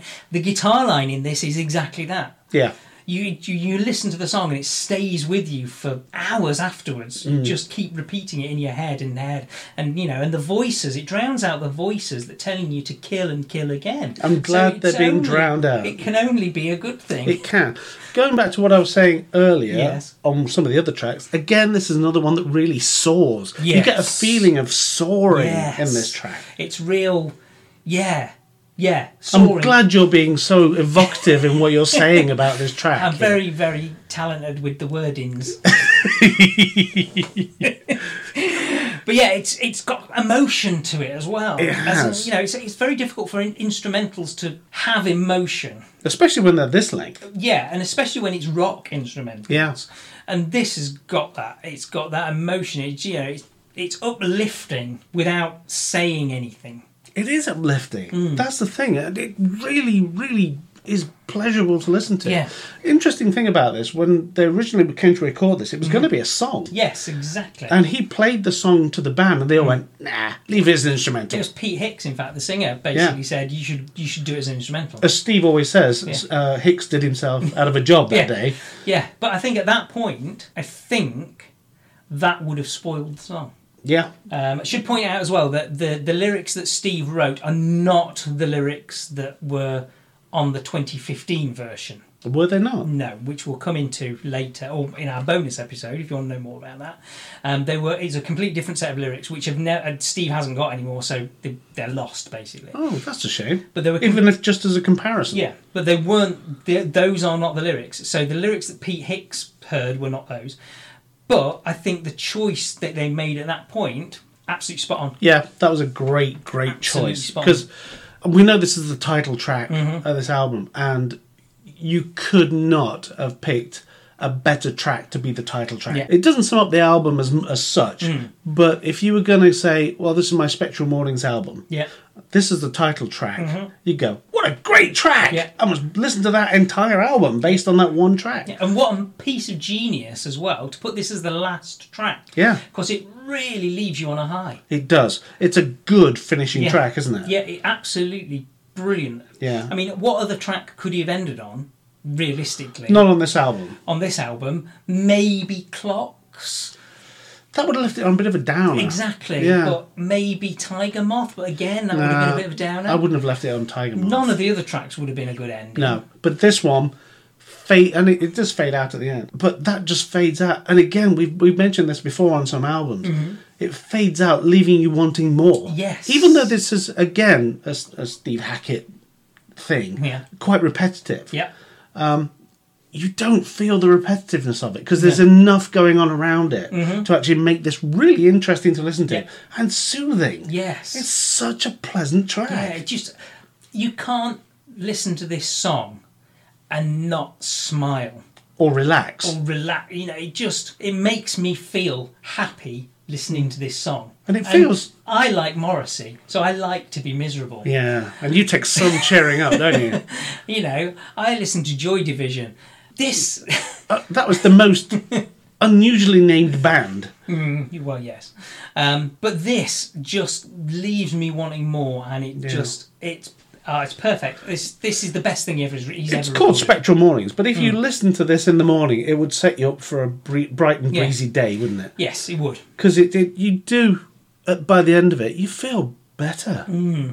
How many pieces of music can you say? I mean, there's a lot of music I listen to that when I listen to it, it leaves me feeling excited Yeah. or energized or thrilled. Yeah. Very few pieces, even, you know, some of the slower stuff by Yes and Hmm. what have you, actually leave me smiling, going, oh, I really enjoyed that. Yeah, yeah.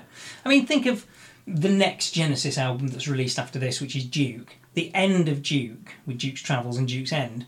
Fantastic ending tracks. Yeah, yeah. Brilliant. They leave you want to listen to the album again, but they don't leave you uplifted. They leave you, you know, punching the air with, yes, that's amazing, look, Yeah, energised. really energized. But this one, This just leaves you uplifted and. Um, You oh, could you just you could just chill out after Yeah. listening to this for the rest of the day and just sit down in a chair in the back garden Yeah. and look at the sun. Yeah, and you Not could- not directly at the sun. No, don't 'cause, look at the you know, sun. it wouldn't, it's not driving you crazy. You want to burn your eyes out. That's not what we're saying. Here. don't look don't look directly at the sun. No, is what all we're Gary saying says. is you could just spend the rest of the day in the garden, smiling pleasantly to yourself, and Yeah. having the neighbours think you've finally lost it. yeah.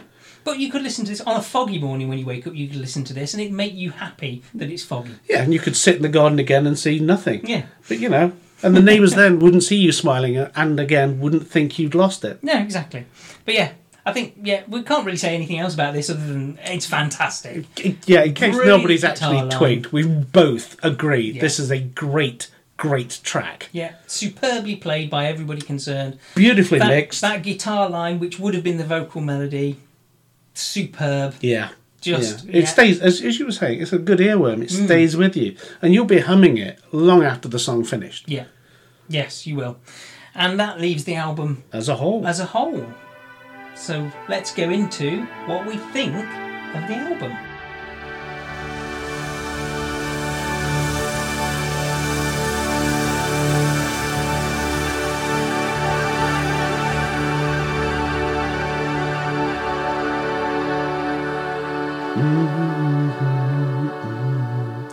I'm still humming it. still humming that track. Right, right, too. So, what do you think of the album as a whole? Spectral Mornings, Steve Hackett's third studio album. Well, his most successful album, but is it his best? Hmm, I think we're going to have to listen to a few more albums to make that decision because he d- has done a lot. Okay, what about best so far? But yes, I would say his best album so far. I think it's more consistent in style and in music Certainly in production. than yeah than Please Don't Touch and Voyage of the Acolyte. Um, it's still got that little comedy. mm, you don't edge like to having it. a I don't laugh, like- do you? I You don't- don't, like it when they make you I laugh. don't like it when people are having too much fun. No, this is why you No. listen to Morrissey. Exactly, listen to Joy Division and things like that if I want to cheer up. But you know, the title will lead you to expect a more atmospheric album, Spectral Mornings, which you think is going to be a bit more. Which, you know, for the most part, I suppose it, it is Yeah. a bit more atmospheric as well. There are no downers on this album. No, no, exactly. Um, yeah, I like it. I think it's a good track. I think Every Day, Clocks, and the title track, I think they're some of the best songs that Steve has done, certainly some of the best guitar solos that he's done. And I think there's not really anything other than the Ballad of the Decomposing Man that I would miss off this album. I know you didn't particularly like that. Didn't like it at all. I have to say, listening to this album as I have coming at it afresh, um, I really enjoyed this album. Mm-hmm. Yeah. Even even the decomposing man, I enjoyed. Okay, it was, it was an odd track, but I mean, we've had odd tracks on albums before. Mm. And there will be odd tracks going forward. as well. yeah, but but I liked the variety of styles on this album. Mm. I liked the inclusion of world music as as as it were. All right, Yeah. we're only using different instruments, Yeah. but you know what I'm saying. Yeah. Mm. I like that variety. I like the fact that it ends on such a high note, Mm. and it is a very high note. It is. Um, and I like the fact that all the way through this album, you get the feeling that they spent a lot of time putting it together Mm. because it's very well put together. Even the even the track you don't like. The music is well done on it. You may not like what it's Mm. about or the style, but Mm-hmm. it is well done. Um, and that's the same for this whole album. It, there's nothing here that you think, you know, if they'd tweaked the drums on that a bit more or got this guitar a little. You don't think that at all on this album. Mm. Yeah.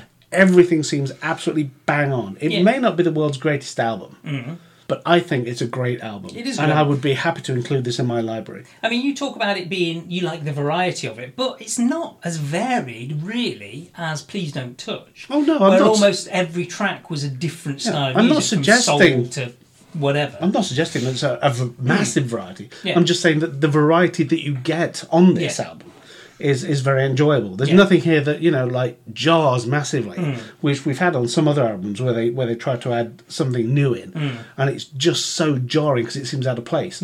Everything on here really works. See, I'd say I'd say the Ballad of the Decomposing Man is a little bit jarring. It is. It is. I, I know what you're saying there. Um, but that's because you really, really hate it. Really don't like it at all. Yeah. But I, f- Um, I find it. I find it.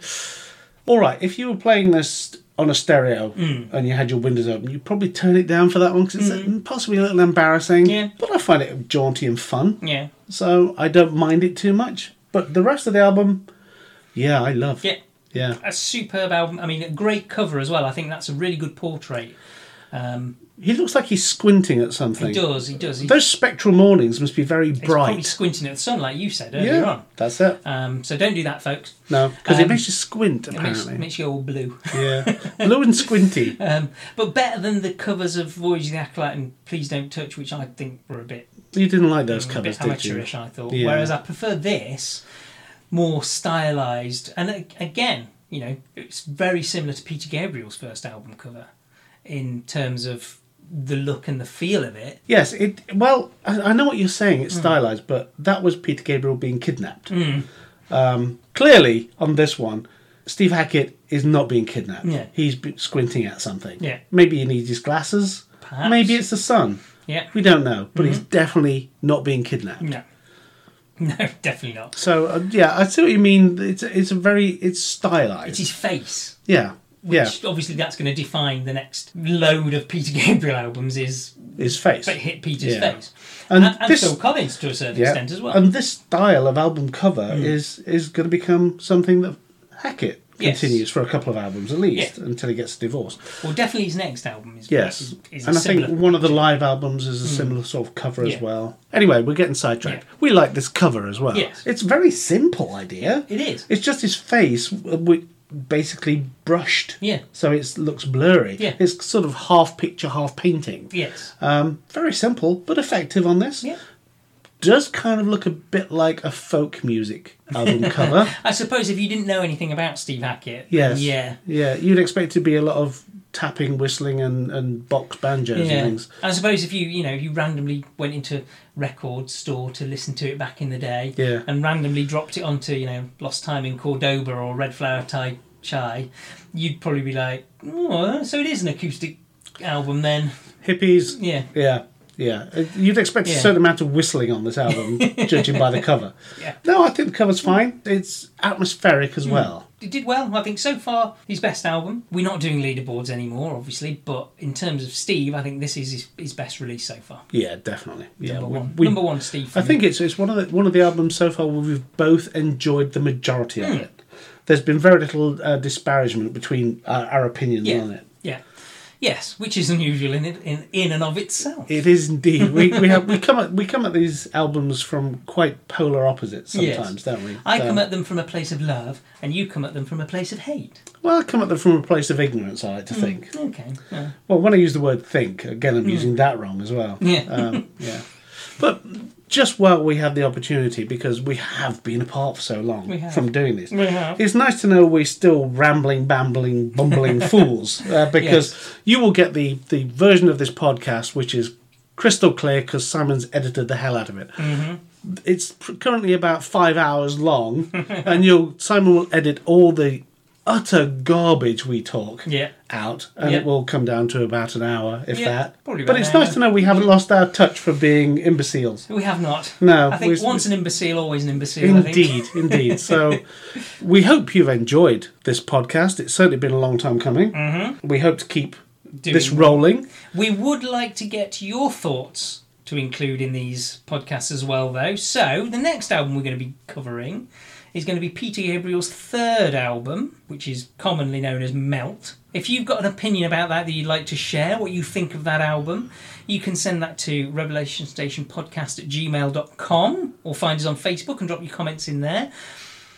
If you liked this podcast and you want to contribute, you can find us on buymeacoffee.com and contribute the price of a coffee to the running of the show. Which And we will vastly appreciate. Um, We will, because I like coffee.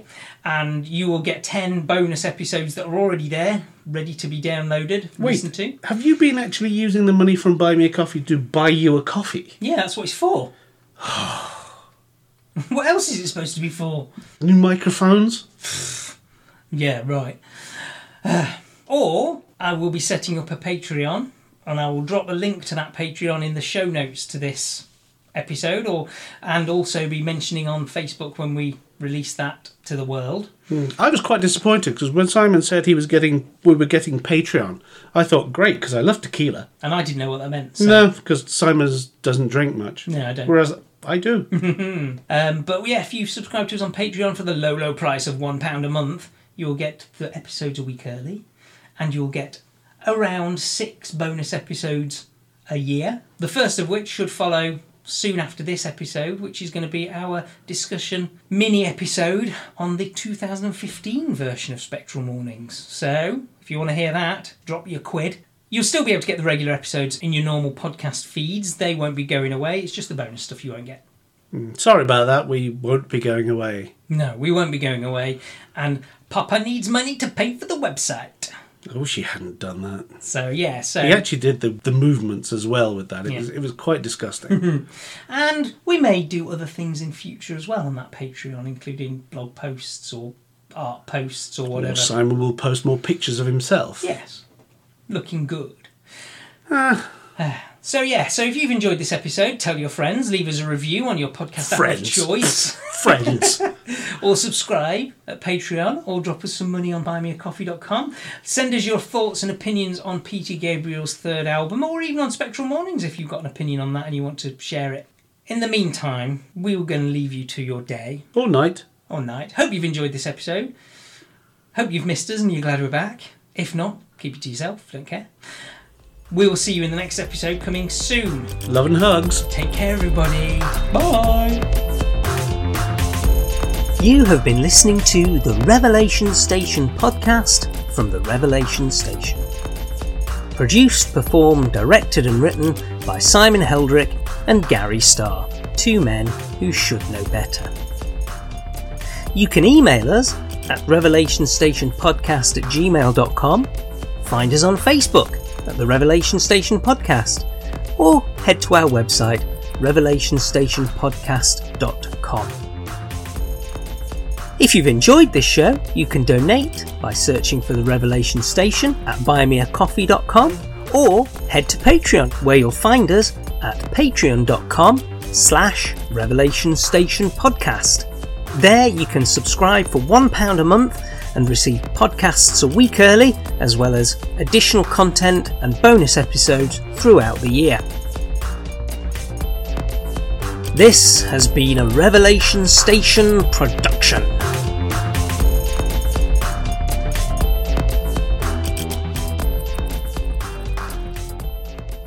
I'm, I'm doing some weird things with my face now. That's all right. Nobody can see you Oh. except me. A group of British soldiers, British. I can't even say the word. Shall I say British for you? British Yes. soldiers. You lost a bit of time then, didn't you? I did. Yeah.